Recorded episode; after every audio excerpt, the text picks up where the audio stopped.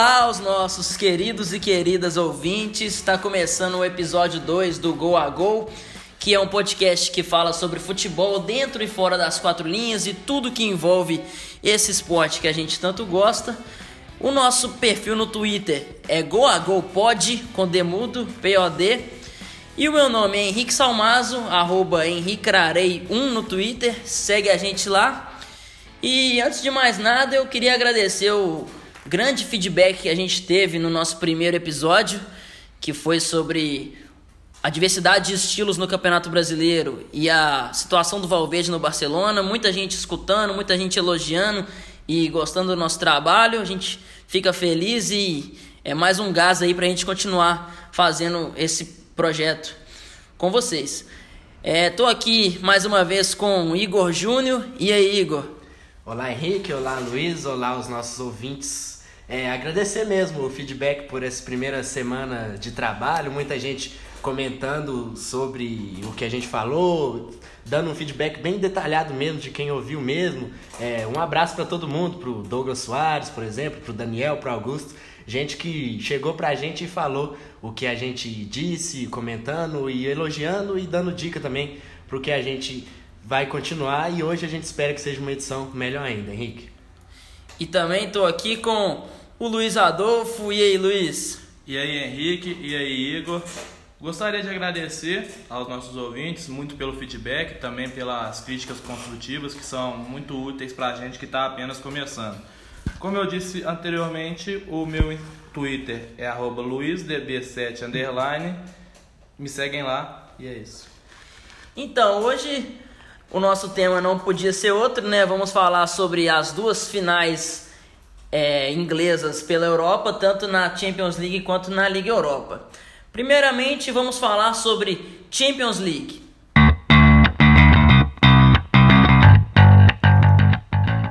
Então a gente teve agora o Liverpool campeão, saindo de uma seca já de vários anos, que já vinham de um bom projeto, mas que muita gente falava que precisava de, de, de resultar em título que aconteceu. Eu acho que aconteceria o mesmo se o Tottenham fosse campeão. Também todo mundo fala que era um projeto que precisava resultar em títulos.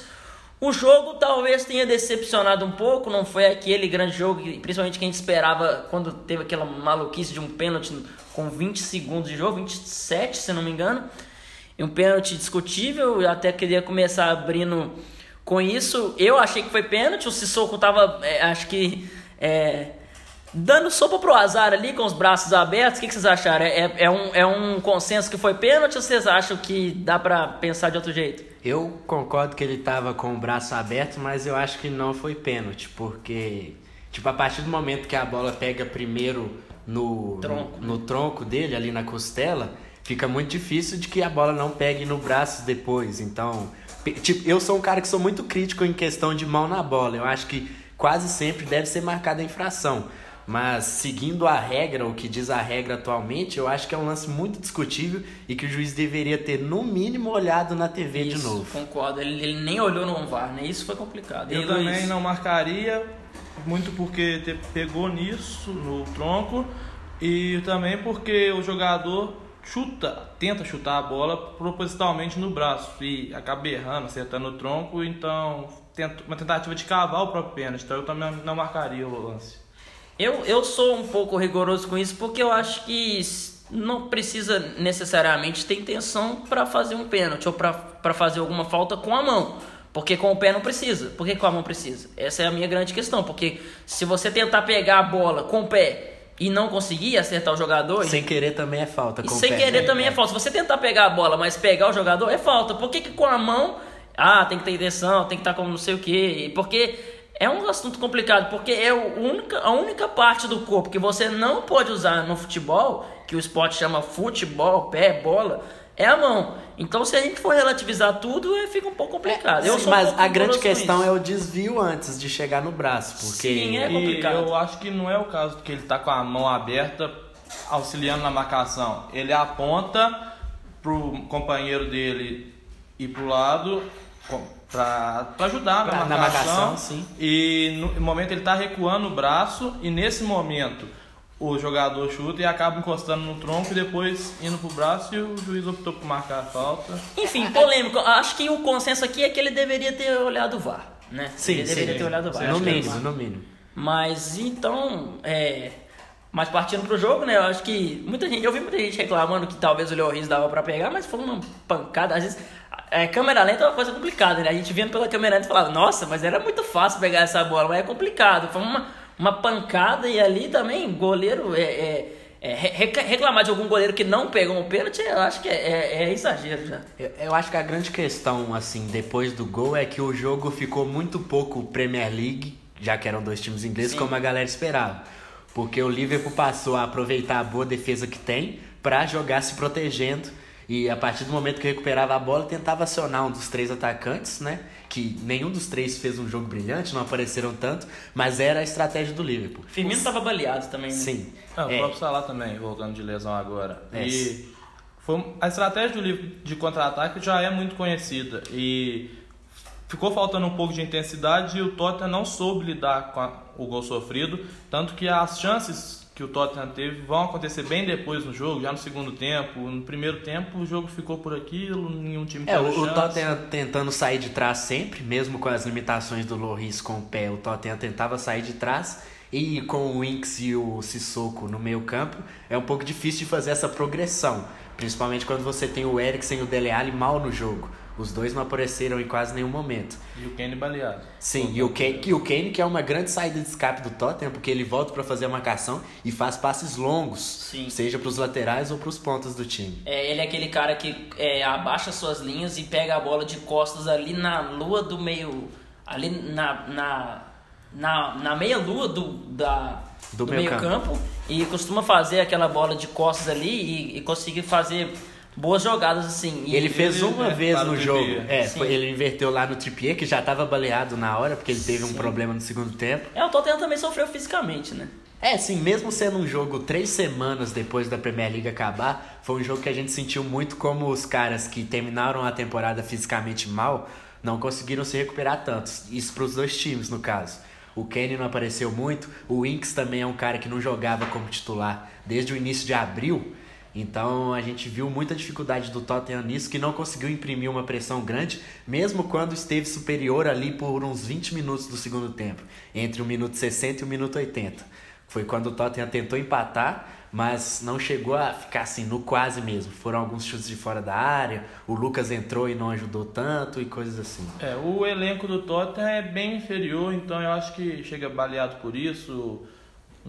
As peças, o Llorente acabou entrando, entrando mal, o Lucas entrou mal e os jogadores no final da temporada, até três semanas, pode ser que tenha prejudicado um pouco o Tottenham.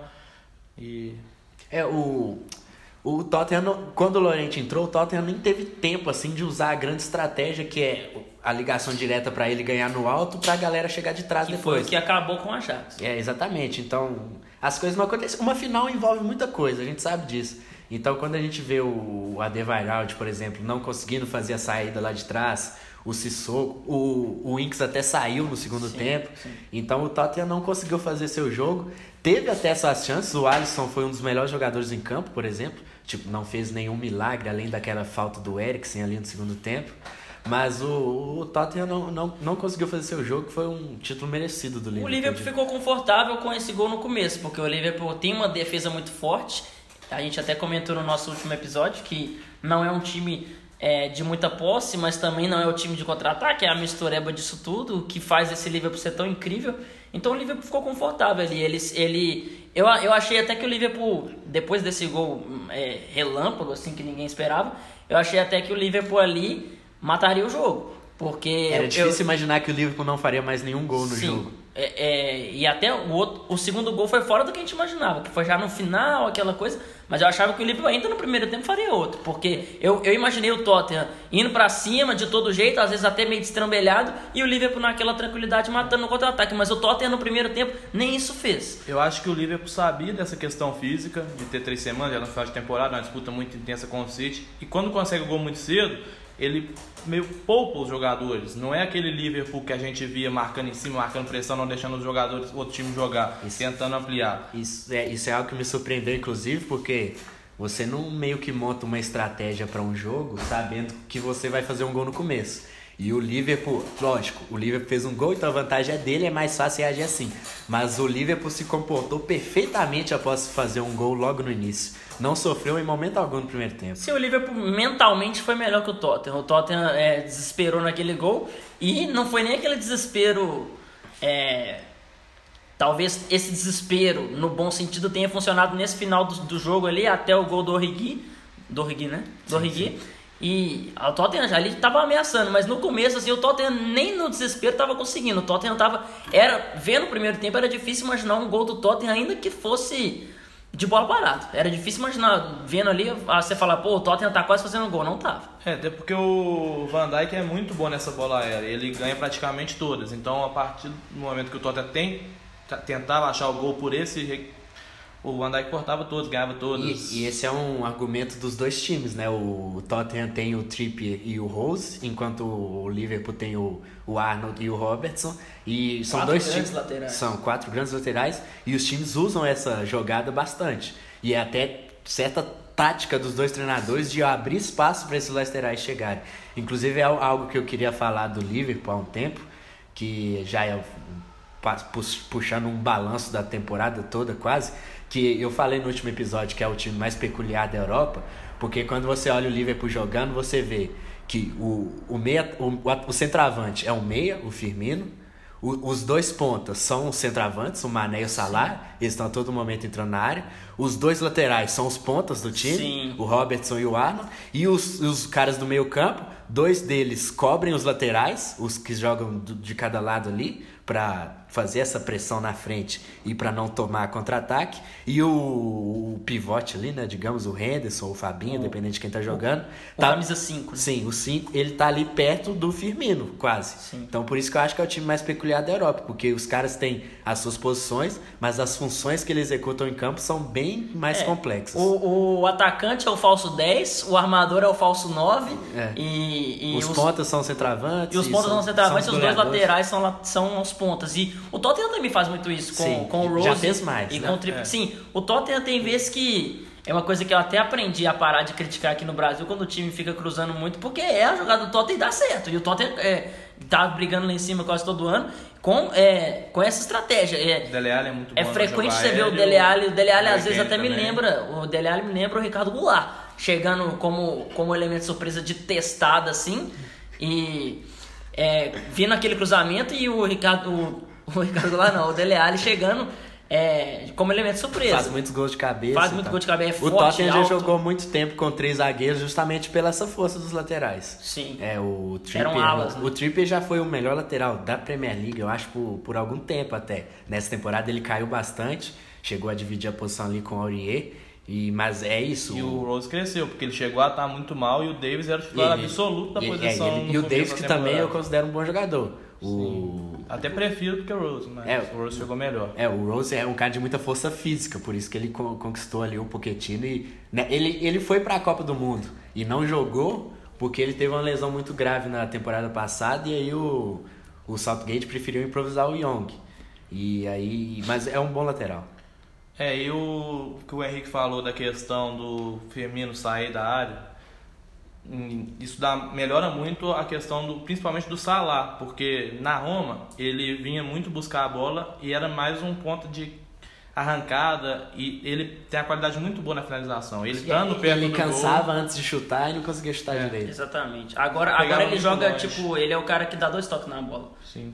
Então, é, falando um pouco mais sobre a campanha dos dois, acho que dá pra encarar o Tottenham. Tem, o Tottenham chegou ali, é, não que não tenha merecido, mas um pouco de por um, por um acidente, assim, né? Aquelas duas, as quartas e a semi, principalmente, aquela maluquice contra o City, que foi aquele gol anulado no final, no último lance, e contra o Ajax que. E ó, contra o Borussia também, a princípio era um duelo equilibrado, né? Porque É. o Borussia era o líder da Bundesliga na época. Sim. E era um duelo equilibrado e aí o Tottenham passou com muita autoridade, ganhou os foi dois 3 a jogos. 0 E não? o É. outro foi 1x0. E na fase de grupos mesmo, eles chegaram a estar praticamente eliminados, né? O É, Tottenham estava com um ponto depois de três jogos.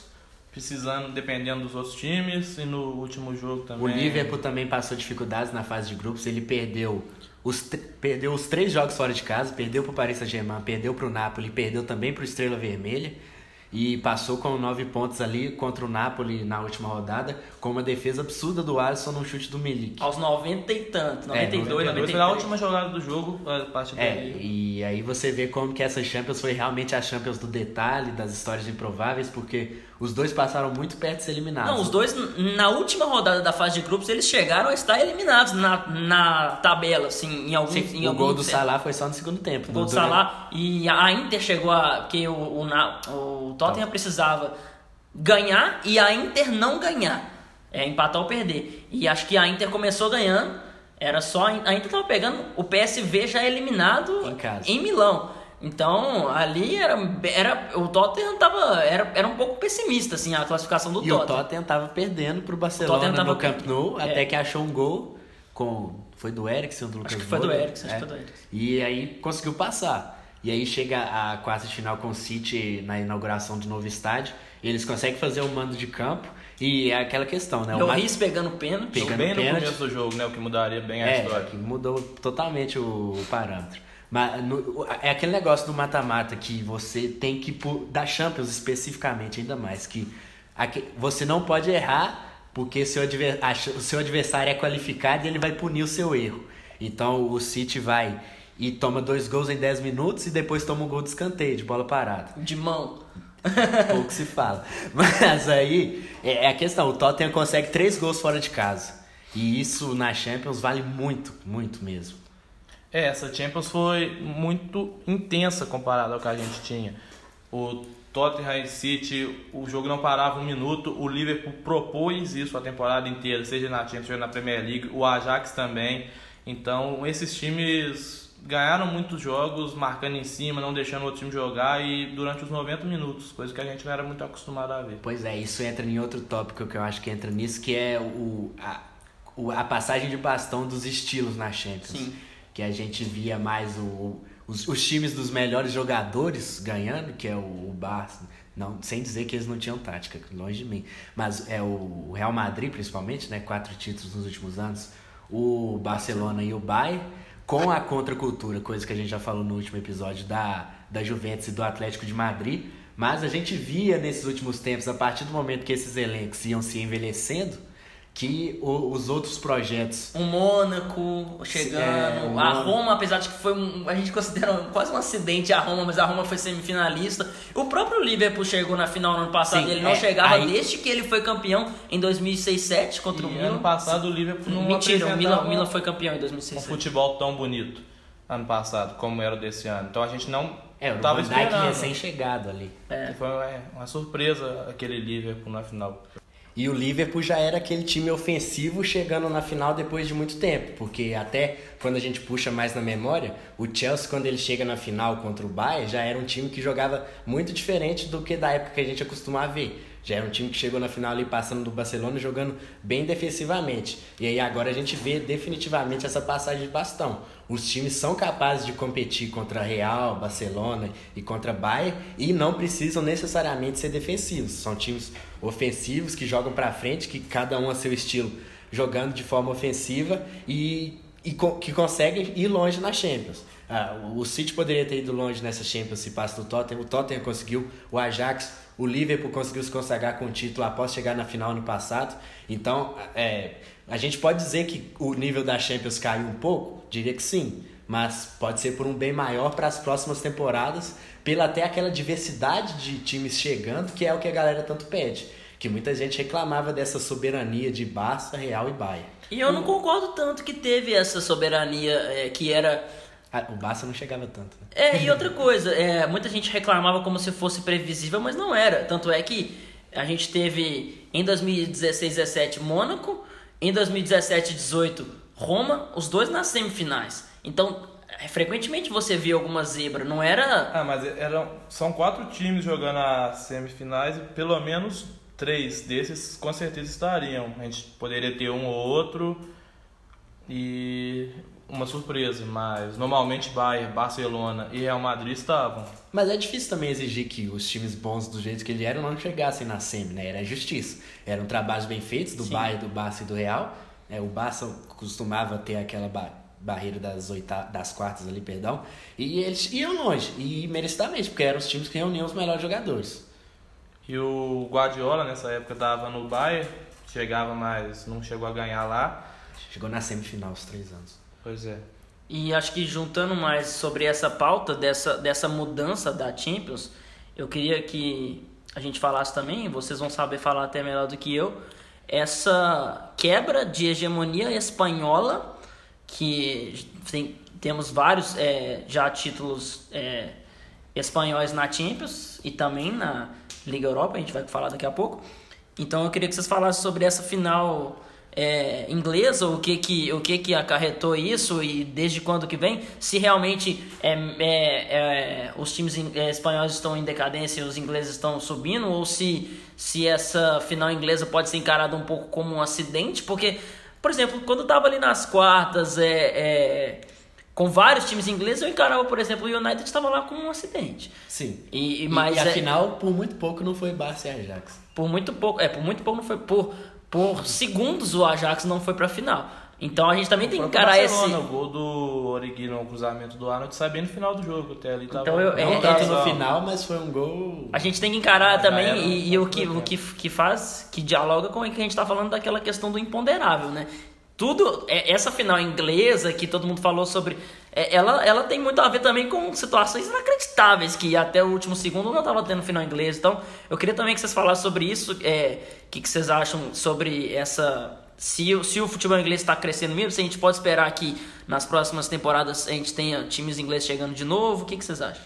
Eu acho que primeiro é importante ponderar que, tipo, os times ingleses, todos os seis principais ali, independente do que acontece na Europa, são seis times que têm o ego muito forte por causa da liga que eles jogam.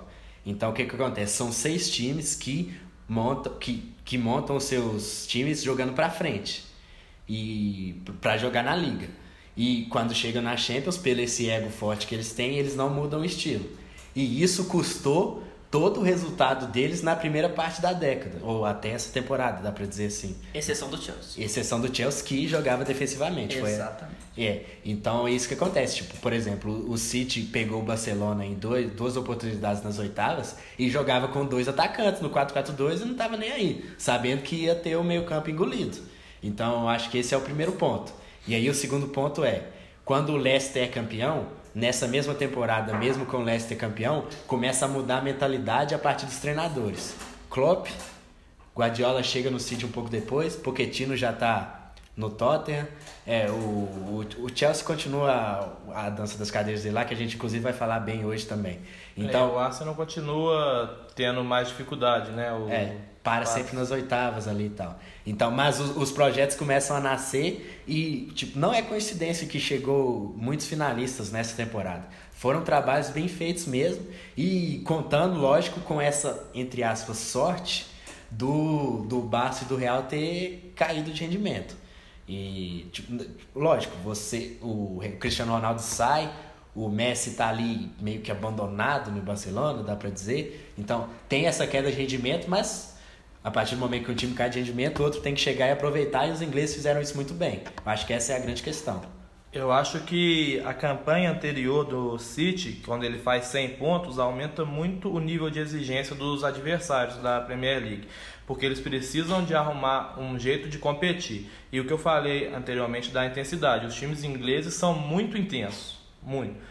O Liverpool sempre lá em cima, então eles afobam os outros times, eles não conseguem sair daquela pressão.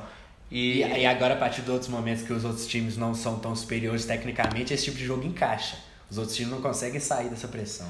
É, e são meio-campos bem mais fortes do que anteriormente. Era engolido o meio-campo. Os times, por exemplo, mesmo o Tottenham tirou o Manchester City, mas o meio-campo do Manchester City era é difícil engolir. Qualquer time teria dificuldade, principalmente quando o De Bruyne está em campo.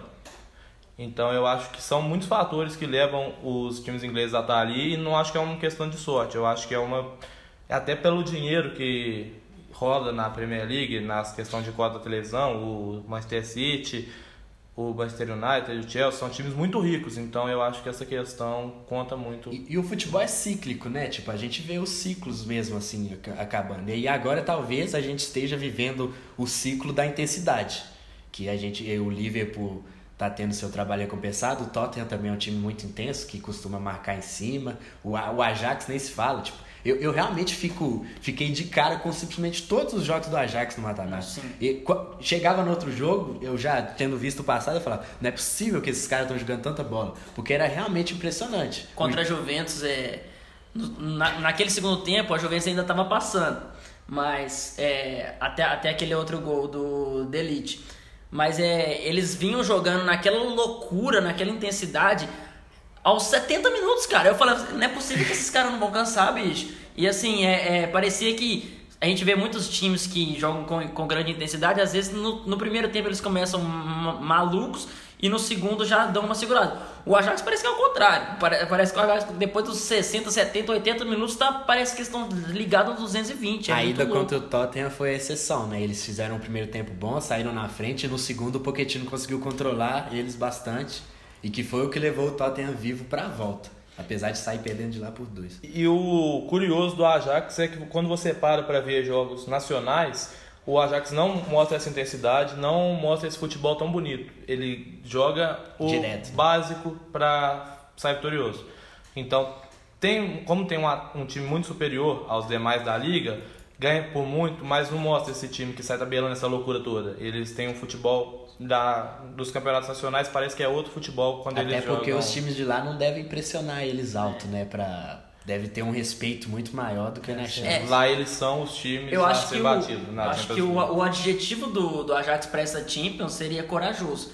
Porque contra a Juventus, no Juventus Stadium, eles indo pra cima, eu dá vontade de falar, velho, vocês têm noção onde que vocês estão pisando, mano? no Benabel a mesma coisa. No Benabel a mesma coisa. Eu falei, mano, pra não, mim vocês, é até vocês, uma... vocês não respeitam onde vocês estão pisando. e assim, e respeitam no, no bom sentido, porque eles acabaram vitoriosos. Tipo assim, se for voltar nos anos, poucas vezes a gente viu o Real Madrid no, no, no Bernabéu e a Juventus do, do Alegre é, no, no Juventus Stadium ser tão dominado em casa, ainda mais por um time, assim, teoricamente menor, assim, é menos badalado, foi uma maluquice. Pra mim o adjetivo seria loucura, porque você fazer isso, se pegar no Bernabéu, tendo perdido o primeiro jogo e fazer o que eles fizeram, ganharam de 4 lá, eles poderiam ter saído de lá tendo tomado 6, 7 no estilo que eles estavam jogando. E os caras faziam isso naturalmente, mas tipo, você... eu ficava impressionado em casa e quando vocês viam a expressão dos jogadores do Ajax, para eles, eles estavam só fazendo o trabalho deles Sim. mesmo.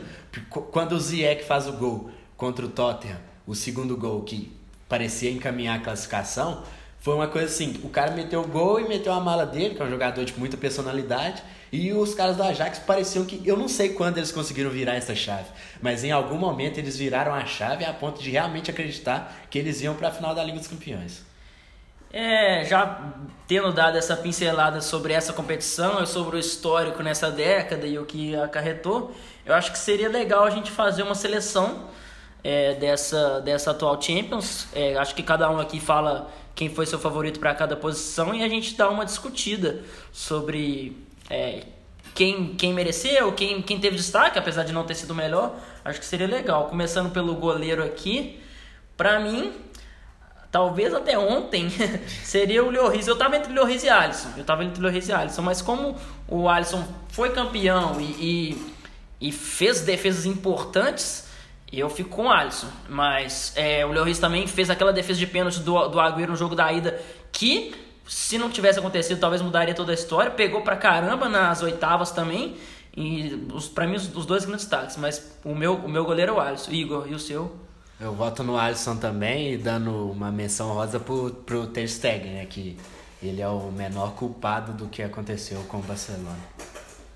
Bom, para mim o voto vai no Alisson, como o Henrique disse ontem, o meu também seria o Luiz, pegou muito contra o Manchester City, contra o Ajax também.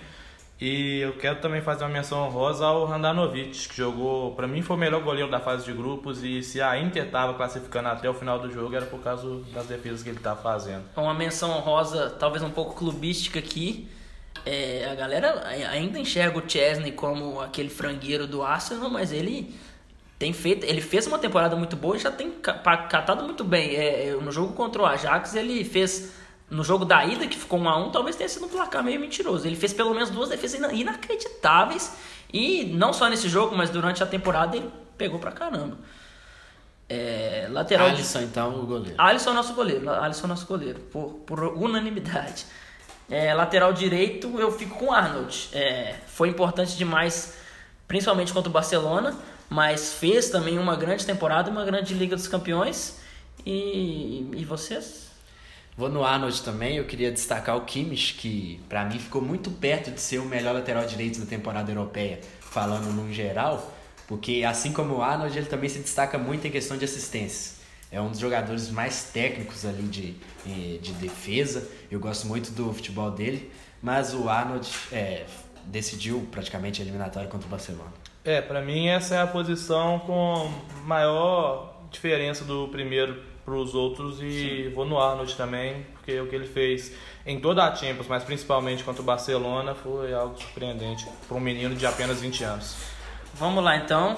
Primeiro zagueiro, acho que esse vai ser unanimidade, foi eleito até o melhor jogador da Premier League, o Van Dijk, é inacreditável ele ter feito a temporada que fez, chegando agora. Assim, é, é o nome dele, talvez, talvez com um pouco de exagero, não sei, mas o nome dele é, é vinculado até pra, pra, pra bola de ouro. Pra ser um zagueiro é incrível a temporada que ele fez. O que, que vocês acham? Sim, Van Dijk também, o meu voto é, é, é impressionante, porque quando você vê os jogos do livro, você vê que realmente assim, ele não perde uma, cara. Ele, ele não é driblado, literalmente até. E cruzamentos na área não precisa, porque ele vai tirar. É, cruzamento por baixo, ele vai rebater. E o único jogo assim que a gente viu o Liverpool perder ultimamente foi contra o City, foi porque o companheiro dele era o Lovren e o Lovren falhou nos dois gols. E é, é o Van Dijk, não tem como.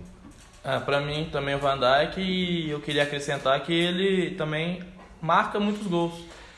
Fez ele gol importante contra o Bayern. Ajuda muito na bola aérea ofensiva também, além do tudo que o Igor já falou. Segundo zagueiro, talvez não sei se vai dar muita discussão, deve, deve igualar também. Para mim, o, o Delite fez uma temporada incrível.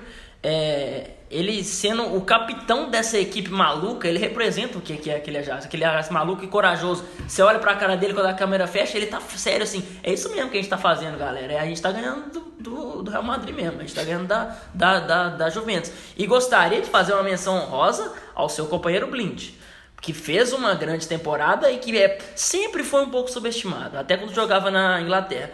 É um jogador regular confiável que nunca teve a, a, o, o, o reconhecimento merecido.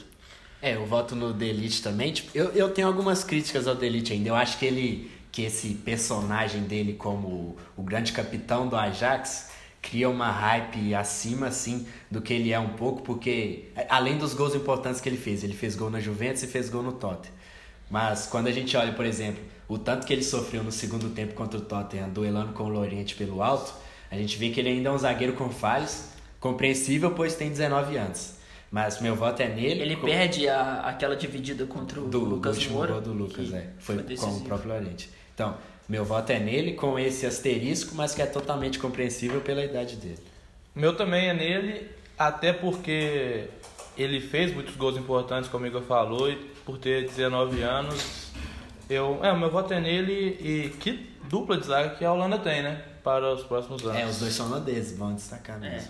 É. Eu queria falar também que uma menção honrosa ao Piquet, né? Piquet Sim. foi um baita jogador nessa Champions, foi talvez o segundo melhor do Barcelona. Cresceu demais na, na segunda metade da temporada, às vezes muitos davam ele até como acabado, e ele jogou muito. O Piquet é incrível defendendo a área, ele dentro da área, ele me lembra até é, quando ele tem os lapsos dele de Piquet, que é um cara meio instável, mas ele me lembra o, o, Van Dijk nesse sentido. A bola vem, ele tira de cabeça, tira de pé, tira de barriga.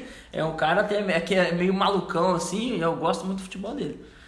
É, indo para a lateral esquerda, eu fico com o Robertson, que fez uma grande temporada, fez uma grande Liga dos Campeões, mas é, eu tenderia a colocar o Alba se ele não tivesse uma, feito uma partida tenebrosa contra o Liverpool. Ele entregou gol e talvez ele tenha feito a pior partida da sua carreira. contra o Liverpool. Então é muito complicado colocar ele. Mas já fazendo essa menção honrosa que o, Alba fez uma grande temporada, é, é, tabelando muito comércio, di, di, dialogando muito comércio, lembrando os grandes momentos da dupla Daniel Alves e Messi. Os dois se entendendo muito bem e conversando muito bem. Mas o meu fico com o Roberts. É, eu vou votar, para dar uma variada, eu vou votar no Tagliafico do Ajax. Ele foi um dos jogadores com mais tackles nessa Champions. Então é um destaque importante porque até quando ele sai do Independiente para ir para a Europa, muita gente duvida do nível defensivo que ele vai apresentar.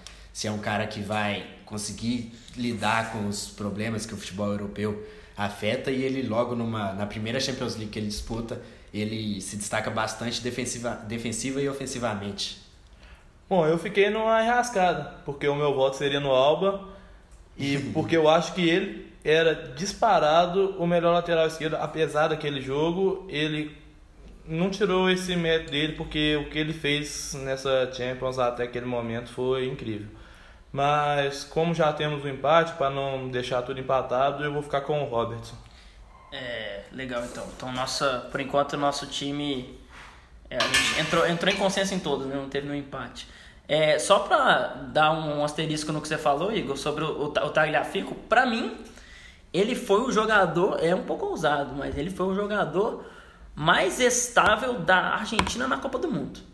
Talvez mais do que o Messi e talvez mais que todo mundo. Ele, ele foi único jogador confiável ali naquela maluquice do. do o negócio é que naquele gol do Pavar, que foi o segundo, o segundo gol foi, da França, ele falhou, né? Sim, mas tipo, eu acho não que. conseguiu cortar. Sim, e ali ele já apresentava estar muito bem defensivamente. Vamos ver na Copa América agora. Enfim, vamos pro meio campo. É, o primeiro volante é difícil, né?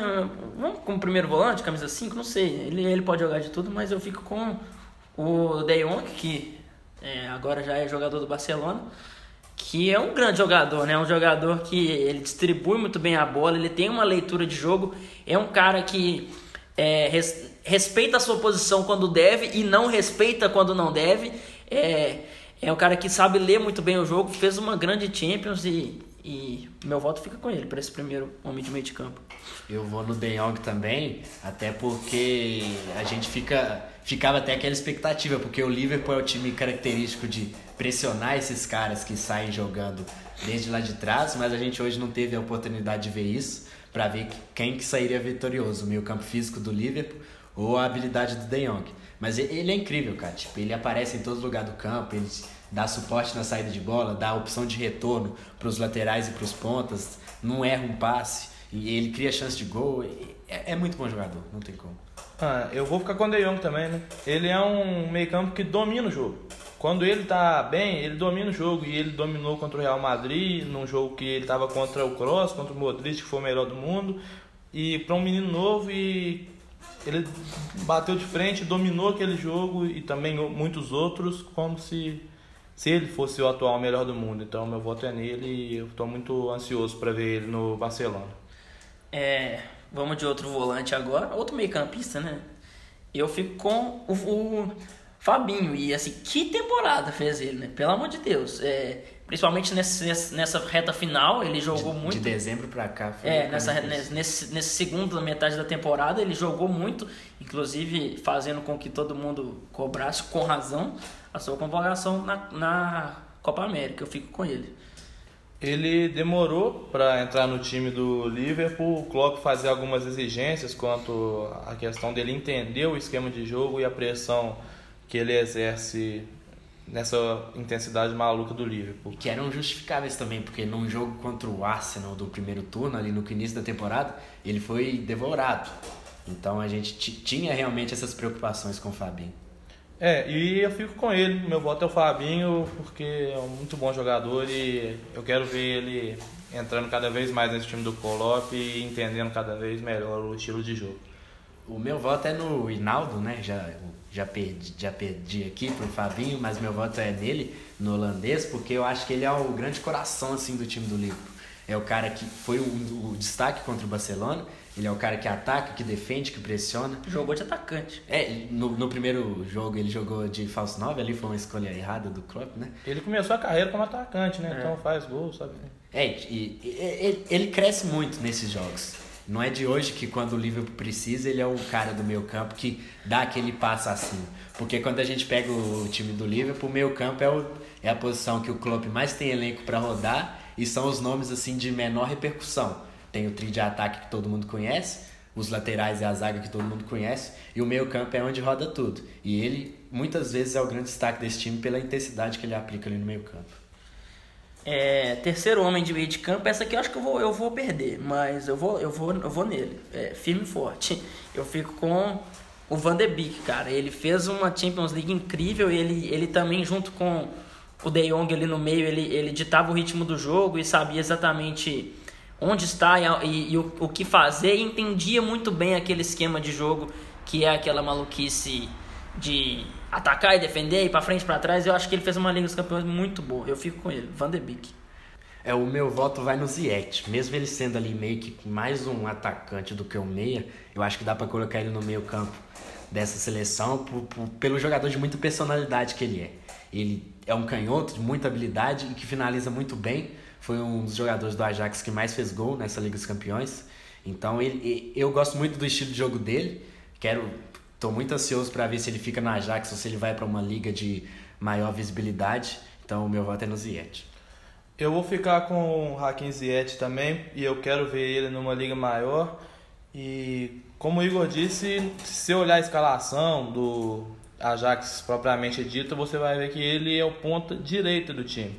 Mas sempre cortando para a esquerda, sempre chegando na área pelo meio, sempre criando chance pelo meio, sempre fazendo gols pelo meio. Então eu vou escalar ele na minha seleção como o meia do time. É, vamos mais pra frente. Aqui vai ser unanimidade, né? O Messi é o meu armador. É inacreditável que ele jogou essa temporada. É, é, muitos oportunistas falaram: ah, ele pipocou no, no, segundo jogo contra o Liverpool, sendo que no jogo da ida ele fez um gol inacreditável de falta. É, ele fez uma grande temporada e, e, e lidando com tudo que envolveu esse, esse Barcelona problemático que a gente falou no último episódio, né? Ele incrível como ele não é o principal. O principal, quando eu falo, é o, o grande camisa nova, assim, o, o, jogador que joga de centroavante. Ele não é, mas mesmo assim ele faz muito mais gol que todo mundo. Ele faz mais gol que que, que, o Soares e que todo mundo na, na, na liga dele, que todo mundo na Europa. Então o Messi, ele, ele, ele entendeu já que ele é, ele é arco e ele é flecha. Ele faz gol e ele dá o último passe. É, agora tá, virou o melhor batedor de falta do mundo. Então, é, é, se a gente for falar do Messi, a gente vai ter que fazer só um episódio sobre ele. Ah, o meu voto é no Messi também. Não, acho que não precisa de mais delongas fora do que o Henrique falou, não. É o Messi, né? é o melhor do mundo e talvez da história, então não tenho o que explicar, não. Todo mundo conhece o Messi. É. O outro atacante, meio atacante, ponta e tal, que eu vou ficar é com o Tadic. Que ele foi adaptado várias vezes, ele, ele, ele jogou de, de centroavante, né? Mas até, até no jogo contra o Tottenham ele acabou tendo que ser deslocado para a esquerda com, a, com o desfalque do, do Neres. E que gerou alguns problemas pro Ajax. Então o Tadic empilhou gols, fez, um, fez aquele serviço sujo, físico e de porrada muito bem. Então eu fico com ele. É, eu também volto no Tadic, né? Que ele é o cara, a engrenagem ali para fazer todo esse sistema do Ajax funcionar tão bem. A partir do momento que ele recua ali do, da função de falso 9 e toca a bola com todo mundo ali que está se aproximando dele a todo momento. Então ele é um cara que saiu da Premier League sem tanta moral, né? Tanto que foi pra, voltou para a Eredivisie. E, e meu voto é nele. Ele, muito bom jogador. Eu também fico com o Tadic, até porque ele marca para mim muito a mudança de patamar desse Ajax. O, fez uma boa fase de grupos, bateu de frente com o Bayern, e, mas a partir do momento que ele vira o falso 9 desse time, o Ajax se torna uma equipe totalmente diferente. E é curioso como ele sai da Premier League e vai e ninguém repara nesse potencial dele e ele volta para uma liga de menor visibilidade, de um futebol muito muito abaixo de, em questão de competitividade. É, é uma liga técnica, mas abaixo tecnicamente e competitividade também. É, meu outro atacante, acho que é um pouco, acho que vai ser o único aqui que não foi nem para semifinal. Eu vou ficar com o Agüero. Fez uma grande temporada, fez uma grande Champions League, jogou pra caramba contra o Tottenham, apesar de errar um pênalti. É, é, fez uma fase de grupos importantes também. E é incrível como que ele consegue ser decisivo, consegue jogar fora da área e consegue finalizar muito bem. Eu gosto muito do Agüero e, e acho que ele merece porque é um jogador que até pode, é, mere, merece mais em nível, em nível europeu. Eu também vou ficar com o Agüero, até porque pela forma como o City faz muito gols e fez muito gols, como o Schalke meteu 7, em outras oportunidades na fase de grupo goleadas a todo vapor. E ele é o comandante desse ataque, o comandante desse time, é quem tá lá, quem faz gol, quem chama responsabilidade, quem bate pênalti. Então eu fico com, com o Agüero também, até porque eu acho que o City mereceu uma melhor sorte e ele teve aquele gol anulado, então eu fico com ele. Quem sou eu para discordar dos meus amigos, né? Se eles votam no Agüero, eu vou junto com eles. Uma menção rosa pro Mané, principalmente do Liverpool. Acho que é o cara que segurou as pontas ali contra o Barça com o desfalque do Firmino e do Salah.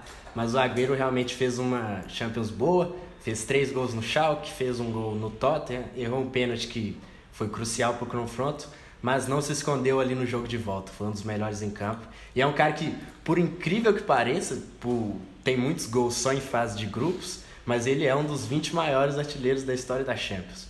Então ele é um cara que ainda tem mais dois anos de Europa aí para tentar uma sorte melhor na Liga dos Campeões. Eu só queria fazer uma menção honrosa aqui para Edin Dzeko. Ele sempre faz gol, cara. Ele foi eliminado na fase de grupos e, se não me engano, fez cinco gols.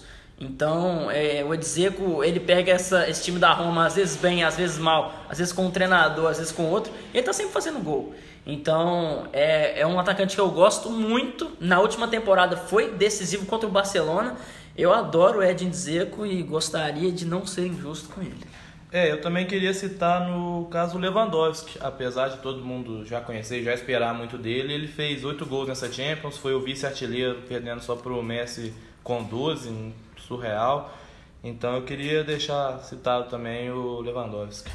Para treinador, apesar de ter sido grande, a grande pauta para essa final ter sido a ah, Klopp e Pochettino, os dois merecem um título. Quem, quem vai coroar essa temporada com o título?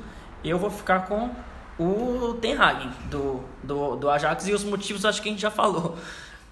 É, e vocês, o que, que, vocês acham? É, pra mim também é ele. Vocês já devem ter percebido como eu me apaixonei por esse futebol do Ajax, essa loucura toda, então meu voto também é no Ten Hag.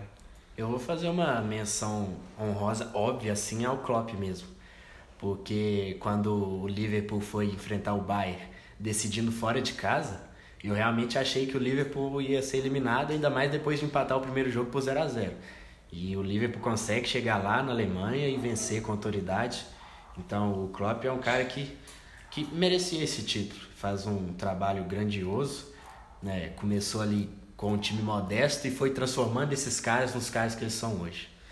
Então vamos repassar. É, Alisson no gol, a nossa seleção. Alisson no gol, Van Dijk e Delite na zaga, Arnold e Robertson nas laterais, Fabinho, De Jong e Ziyech no meio, Messi, Tadic e Agüero na frente, treinados por Ten Hag. Já pensou? Gostaria de ver.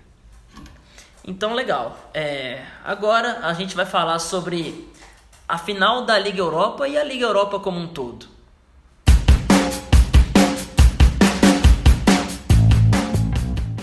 É, eu gostaria já, já, de começar falando assim, é, como que esse Chelsea, é, não esse Chelsea, mas o Chelsea dessa década, vive ganhando título aí e vive em, em má fase, em boa fase. É um Chelsea que vive. É, ele, ele talvez seja o contrário do Tottenham. O Tottenham é um time que tá sempre em boa fase, tá sempre jogando bem, mas não ganha a porcaria do título.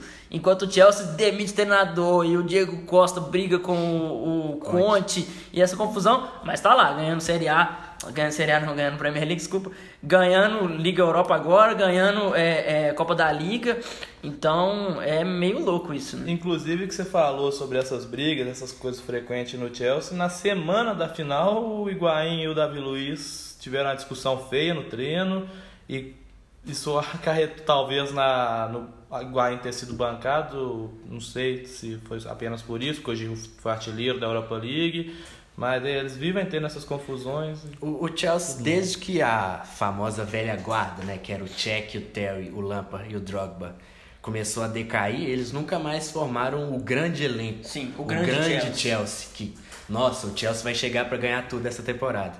E mesmo assim, com ganharam Liga Europa, não essa, ganharam outra em cima do Benfica alguns anos atrás. Ainda tinha o Terry e o Lampa no elenco, mas já não eram titulares.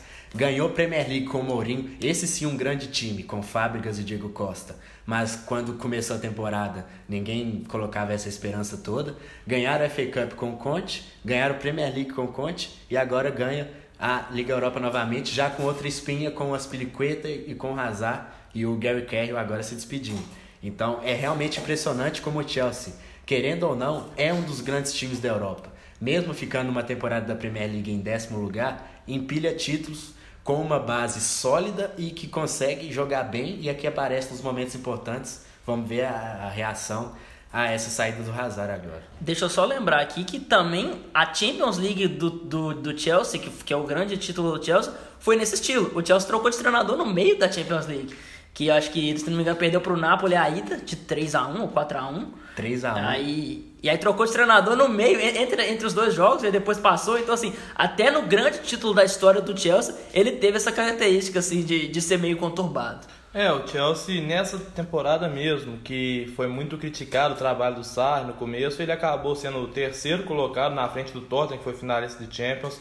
Ele perdeu uma final pro Manchester City nos pênaltis, e aí ele termina a temporada sendo premiado com uma vitória de Europa League. Então, assim, por mais que o trabalho não seja agradável à sua torcida, que seja muito criticado sempre, por não sei explicar o motivo, mas acaba sempre tendo bons resultados, como é, eu Tem umas questões ali no Chelsea que são de escalação mesmo, né? A torcida pega no pé do Alonso, do William e do Barkley do Kovacic pedindo Emerson, Emerson, pedindo Hudson Odoi e pedindo Loftus-Cheek. E o Sarri, o Sarri vê essa luz só no final da temporada e depois ele perde dois desses por lesão e não pode usar eles na final. E mesmo assim consegue o título. Então, o Sarri, o Sarri que está com o futuro em dúvida aí no Chelsea, há notícias de que ele pretende sair para Juventus, mas foi uma temporada que eu acho que é satisfatória sim, porque ele sofre menos do que o Guardiola sofreu na sua primeira temporada.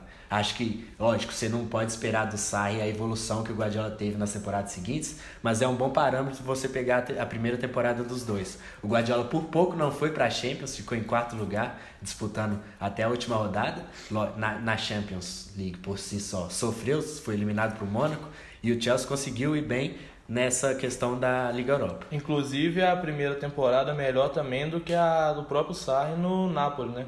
Que depois veio a fazer 92 pontos e ser vice-campeão, mas a primeira temporada é superior à dele no próprio Napoli. E, e para falar um pouco do, do Emery, eu acho que foi uma temporada positiva também, porque ele não tem um elenco do, dos mais qualificados e a partir do momento que ele começa a escalar Lacazette e Aubameyang junto, o Arsenal consegue resultados porque são dois caras goleadores natos. São gols garantidos que você tem com esses dois caras em campo. Então, o Arsenal tem que trabalhar agora nessa janela de transferências em como montar o time em volta deles com meias qualificados para fazer a bola chegar sem perder capacidade defensiva. Porque a gente viu que infelizmente o Ozil não tem mais condições de jogar no alto nível. O Ramsey está de, sa... o Ramsey, desculpe, tá de saída para Juventus, então é um mercado importante para o Arsenal para conseguir se manter com o nível de top 6 ali na Premier League. É, e o Arsenal teve também, no caso da final, o desfalque do Mkhitaryan, que ajudaria muito nessa bola chegando nos dois. Que... Principalmente no segundo tempo ali, quando o Chelsea começa a crescer. O Naemery que é rei, rei, rei de Liga Europa, né? Ganhou três, três seguidas pelo, pelo Sevilla é, e agora chega em outra final. E agora acabou perdendo.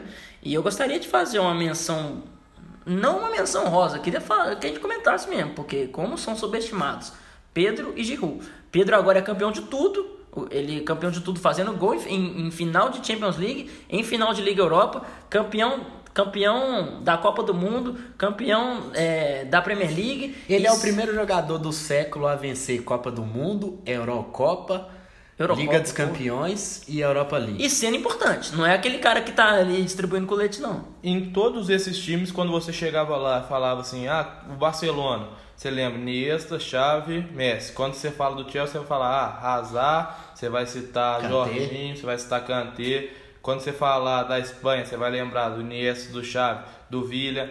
Você nunca lembra, primeiramente, do Pedro. Eu gosto Pedro dele principalmente fala. por isso. Ele era o patinho feio, assim, Aham. digamos, do Barcelona e é um cara que nunca se escondeu e fazia gol pra caralho, bicho. E é, é muito bom, eu gosto muito dele. É, Giroud é o cara que tem a fama de. Ah, ele é bom fisicamente, mas não faz muitos gols. Artilheiro da Liga Europa fazendo gol na final. Então, é um jogador também que eu acho subestimado. Eu acho que foi a grande virada de chave para a França na Copa do Mundo do ano passado. Que de- é, o, o Deschamps começou com o Griezmann de atacante. Tem mais de 100 gols pelo Arsenal também. Sim, e ele começou com o Griezmann de atacante e conseguiu a competitividade que ele queria com o Giroud segurando a bola na frente, usando seu físico e sendo sempre importante. É, e todo mundo trata o Giroud como um cara, às vezes, ruim de bola, tá lá pelo físico. E essa assistência que ele dá pro Hazard na final não é uma coisa que um cara ruim de bola vai fazer nunca na vida dele. Então a gente tem que respeitar um pouco mais o, a carreira do Giroud. Antes da gente falar mais um pouco sobre o jogo, já estamos finalizando aqui, só sobre o Hazard saindo do Chelsea. E, é, É, pelo- é, de, de maneira pela, pela porta da frente, né? E, e ganhando título, sendo decisivo e deixando um grande legado, né? É um dos grandes da história do Chelsea, acho que é inegável falar isso. Pode não estar ali no patamar do Lampard, do Drogba e do Terry, mas está com certeza logo abaixo ou ao lado mesmo. É um cara que segurou as pontas por muito tempo nessas temporadas difíceis, que mesmo resultando em títulos, como a gente falou, foram difíceis. E, cara, é, é- é impressionante a capacidade de condução de bola que ele tem, Sim. o jeito que ele entra na área.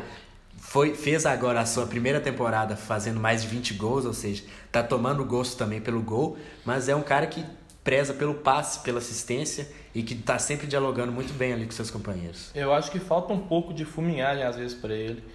Ele chega até em situações de finalizar e ele finaliza muito bem, tanto que fez mais de 20 gols e prefere dar um passe, uma assistência e às vezes é uma coisa muito criticada nele que ele não garante tantos gols como os grandes jogadores. E acho que isso, isso faz com que ele fique de fora nessas discussões sobre o melhor do mundo, o melhor da liga, o melhor disso, daquilo, porque isso aí, querendo ou não, leva em consideração quantos gols você fez. E, por exemplo, um Griezmann da vida vai, vai fazer mais gols do que ele e vai ser colocado na frente. Já linkando aqui sobre a final, que é isso que você falou dele, da, da sua. Agora falando um pouco mais da final é, dentro de campo. É, isso, a sua capacidade de conduzir a bola é muito louca, porque assim, ele em todos os gols que a gente vê ele ali, é um time às vezes não é uma jogada que o Chelsea tá lá tabelando e ele chega e finaliza. O Chelsea tá sem nenhuma pretensão, ele pega a bola, conduz, dá um passo, dá dois, dá três, dribla um, quando você vai ver o Chelsea tá na cara do gol. Então ele cria um sistema por si próprio. É, na, no primeiro tempo ele tá o Arsenal dominando e ele muito sumido e quando ele entra no jogo no segundo tempo, o Arsenal não teve nem chance de competir com aquele Chelsea que venceu É, o, por 4 o Chelsea precisou do Pedro e do Hazard recuando para receber a bola dos zagueiros porque o, o Kanté e o Kovacic não estavam conseguindo fazer esse papel. E o Arsenal marcava meio que por encaixe ali, fazendo uma certa pressão na saída de bola. Então, com o Pedro e o Hazard fazendo esse giro sobre a marcação, surgiu um latifúndio para o Chelsea atacar mais em velocidade. Legal, então, já falado sobre a Champions League, sobre a Liga Europa e tudo que envolve isso, né? Agora a gente queria dar início a um novo quadro para vocês, que é a dica da semana.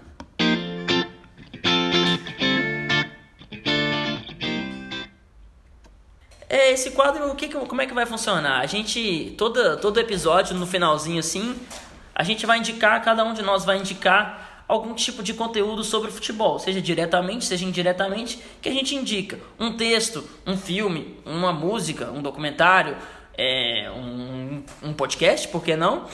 E eu, que, eu queria já começar aqui, se vocês me permitem, é, recomendando o texto do Sarri, é, sobre o Sarri na- no, no Cautiopedia, a gente vai deixar linkado aí, que é uma história muito louca, que o Sarri em 2014 ele estava já apalavrado para fechar com o Milan, só que o Berlusconi, icônico Berlusconi, polêmico Berlusconi, é, era um cara direita liberal conservador e, e quando ele descobriu quando ele descobriu que o Sarri é um, é um, é um treinador é uma, é uma, uma pessoa com um viés socialista um viés à esquerda o Berlusconi barrou ele é uma história muito louca é um texto que explica isso muito bem que no começo o Sarri queria deixar isso como segredo mas no final ele não consegue e é justamente por isso o Sarri não está no, não, não foi pro Milan e talvez a gente tivesse um, um outro Milan hoje, um outro Chelsea e tudo diferente. Outro Napoli. Outro Napoli, muito louco isso. Luiz, é, a sua indicação, se não me engano, tem um pouco a ver com isso. Vamos lá. Bom, eu vou. Minha primeira indicação, como o Henrique começou falando do Sarri, desse viés esquerdista e ou direitista, depende do lado que você olhar, eu vou indicar a página do Instagram Pênalti Político, arroba Pênalti Político. Eles também têm alguns podcasts e eles linkam muito a situação de política com o futebol. Eles fizeram a postagem que eu achei muito interessante sobre o Reinaldo há pouco tempo, a maneira que ele comemorava os gols. E eles têm. É como ele. A prioridade deles é falar sobre isso e também é a nossa um pouco. Igor, qual que é a sua indicação dessa vez? Eu vou, para estrear o, esse quadro, eu vou ter duas indicações. Eu vou primeiro, a primeira é em forma de agradecimentos também à galera do Pebolim, o William e o Igor Ricardo, que eu participei da segunda edição deles lá, falando um pouco do Itaí Machado e dos escândalos do Cruzeiro. Eles são um projeto novo também, eles estão uma edição na frente da gente. É a, na segunda sai a terceira edição deles, a nossa vai sair agora no domingo. É a segunda, e eles falam de futebol também, muito de campeonato brasileiro e das outras coisas do momento no futebol. E a minha segunda indicação vai ser um podcast, é o Lado B do Rio, que é um podcast da Central 3, uma das grandes centrais aí de podcast aqui do Brasil, com Igor Julião. É, se tudo der certo, todas essas indicações vão estar linkadas aqui na descrição do episódio. Mas é o Igor Julião, um cara que não tem medo de se posicionar nas redes sociais e costuma falar muito bem. E nesse podcast a gente vê como ele é um cara que fala muito bem e entende o ambiente que ele vive, né? Que ele fala dos jogadores, como eles, apesar de serem muitos conservadores pelo ambiente que eles são criados, como eles têm sim uma ciência social, perdão, do lugar que do lugar que eles vivem, de ajudar as classes sociais deles. Então ficamos assim. Esse foi o nosso segundo episódio. Falamos sobre Champions League é, Liga Europa. Então a gente gostaria de agradecer é, todo, todo esse feedback que a gente tem tendo, vem tendo positivamente. E se vocês quiserem falar sobre qual, qual foi a, a, seleção de vocês, qual, alguma indicação também de algum tipo de conteúdo que a gente possa consumir, seria muito legal. Muito obrigado pela audiência e até a próxima. É, agradecer também a galera que participou bastante. Na próxima semana a gente deve estar de volta aí para falar de Copa América e como teve certo fracasso na venda dos ingressos. E aí já dá um link bacana para falar de elitização aqui no Brasil, que é um tema que eu gosto bastante. E é isso, semana que vem a gente está de volta. Valeu! Muito obrigado, galera, por vocês terem ouvido, por terem estado com a gente. Comentem lá o que vocês acharam, comentem no que a gente pode melhorar comentem, dê sugestões de próximos temas, de dê dicas pra gente também, assim como nós estamos dando para vocês. E na semana que vem estamos juntos novamente. Muito obrigado. Valeu. Valeu.